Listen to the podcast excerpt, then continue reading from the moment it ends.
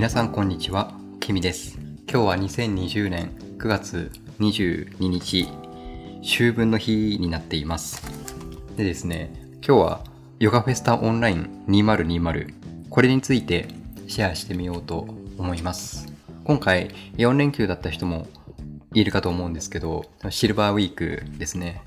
僕の方はですね、ちょっとお仕事の都合もつけさせてもらって、19日お休みもらって、で、20、21とですね、この3日間何をしていたかというと、ヨガフェスタオンライン2020、これに3日間ぶっ通しで参加してきました。ヨガフェスタですね、毎年開催されていて、で去年も開催されて、去年横浜に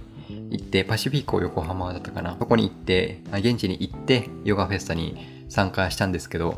今回はコロナウイルスの影響もあって、オンライン開催っていう形になったんですよね。初のオンライン開催っていうことで、結構運営側の方、運営が、運営側の方たちは、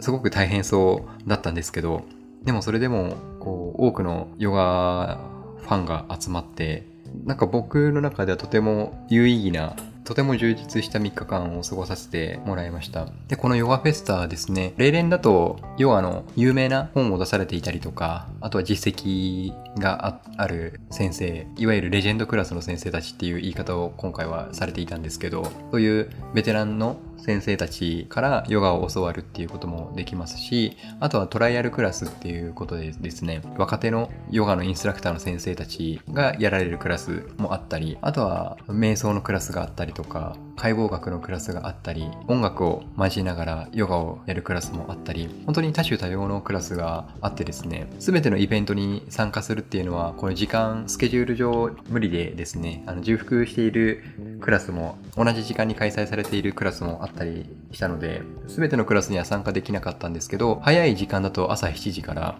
夜10時過ぎぐらいまで行われていて、僕はだいたい8時半の朝のレジェンドクラスを受けて、夕方6時半ぐらいまで行われるレジェンドクラス、だいたい3本、4本、うん、4本ぐらい参加してましたね。そう。で、その合間に余裕があればトライアルクラスを受けてみたりとか、あー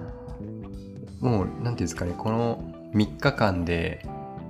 何十時間ヨガやったんだろうっていうぐらいヨガをしていました。で今日はですね、ちょっとどんなクラスが良かった、こんなクラスが良かったっていう話もできるんですけど、そうそうではなくって、その初のオンラインヨガっていうことでですね、改めてこのオンラインヨガを受けた時の、受けてみた、受けてみての感想というか、話、そうですね、オンラインヨガの魅力について、ちょっとでも伝わると嬉しいなっていうふうに思ってお話しします。今回のヨガベスタオンライン2020で良かったこととか、あと気づいたことが3つ大きくあるんですけど、まず1つ目がですね、オンラインの魅力を再発見しました。でこのオンラインの魅力って何かっていうとですね、まずは低コスト。そう。僕も今オンラインヨガの講師の仕事をさせてもらってるんですけど、やっぱり移動がかからない。あと時間、場所、それを選ばないっていうのがとても良くってですね、僕去年参加した時は、鹿児島から横浜に行ったので往復の飛行機代と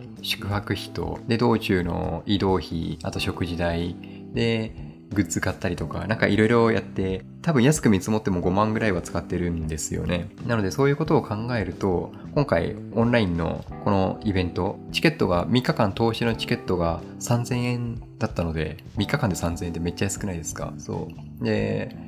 それで僕はそれで20時間ぐらいヨガしてたので コストすごく安い安かったです。であとはこれもオンラインの魅力なんですなんですけど距離先生との距離が近い。これちょっと解釈の仕方にもよると思うんですけどあの実際のリアルのイベントに参加した時もですね人気のある先生のクラスってすぐにチケットが売り切れてしまって参加できないっていう場合があるんですよね。まず今回のオンラインの場合は参加できなくなってしまうっていうそういう心配がないのとあとは画面の先に先生がいるのででその先生とチャットとか、チャットを使ったやり取りもできますし、あとは、あの、 Zoom を使ったオンラインイベントだったんですけど、でこっちのビデオをオンにすれば、こっちの姿が先生に映るので、で、時々そのヨガの先生たちもですね、あの、これってちゃんと伝わってますか？とか、理解してますか？とか、なんかそういうこ、リアクションを生徒さんたちに求めてくる場面があってですね、そういう時はもうジェジェスチャーで丸とか作ってみたりとか、で、ダメだったらこうバツって表現してみたりとか、そのチャット語もすぐに打てる環境でもなかったりするので、なんかそういうインタラクティブ、その双方向のコミュニケーションができたっていうのが、実際のリアルなクラスでできることできないこと、オンラインだからからこそできることできないこと、それぞれあるんですけど、そのオンラインならではの良さっていうのも感じました。で、二つ目がですね、その改めてそのオンラインヨガをどういうふうに楽しむのか、まあ、ヨガに限らずですけど、オンラインでのイベントをどういうふうに楽しむのかっていうのが実感として分かった気がします。まずはですね、さっきその一つ目ともちょっと関連するんですけど、チャットを送るとか、あと、まあ、ビデオをオンにしてこっちの姿が映るようにするとかそういうのって結構大事なんですよね。僕も今オンラインヨガの講師の仕事をしているからわかるんですけど先生からすると生徒さんの姿が見えないとか生徒さんからリアクションがないっていうのはどうしても不安になってしまうんですよね。これ本当に伝わってるのかなとかなんかそういった不安な感じなまま、不安な不安な感じを抱えたまま授業を行う、クラスを行うのと、生徒さんから受けてみて、このクラスを受けてみてとても良かったです。ありがとうございましたとか、あと始まる時によろしくお願いしますとか、なんかそういったちょっとしたコミュニケーションがあると、先生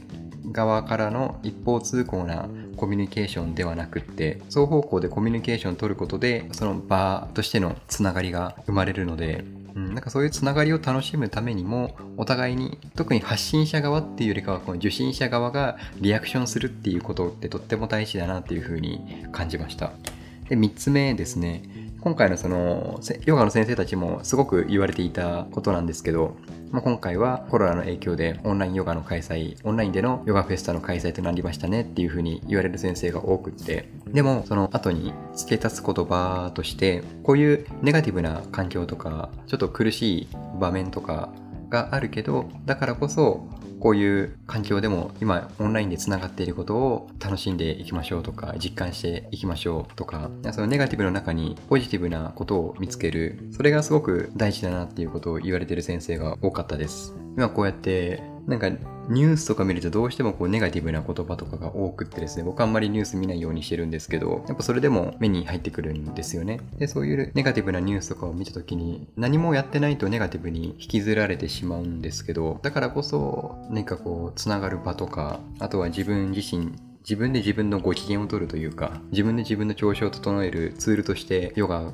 だったり、あとは誰かと出会える場があるっていうのはすごくいいなっていうふうに感じました。なので、やっぱりこう、ヨガ自身がそうなんですけど、心と体を柔らかくする。こういうことをとても大切にしているんですよね。でもこうやって時代の変化のタイミングなので、ちょっとヨガを自分自身も継続しながら、あと、まだ来年以降どういう形に世の中が動いていくかはわからないですけど、このままオンラインが続いていくのか、リアルに戻っていくのか、僕の中ではこのオンラインとリアルのハイブリッド両輪でいくのかなっていうふうに思ってるんですけどだからこそオンラインの楽しみ方っていうのを知っているとまたこれからまだ今年終わってないですからね。9月10月11月12月あと3ヶ月ちょっとあるので皆さんがこう好きなイベントとかオンライン開催に変更しているものもあると思うのでもしそれがそのイベントが双方向にコミュニケーション取れるイベントだったら積極的にコミュニケーション取っていくとそのオンラインのイベントがとても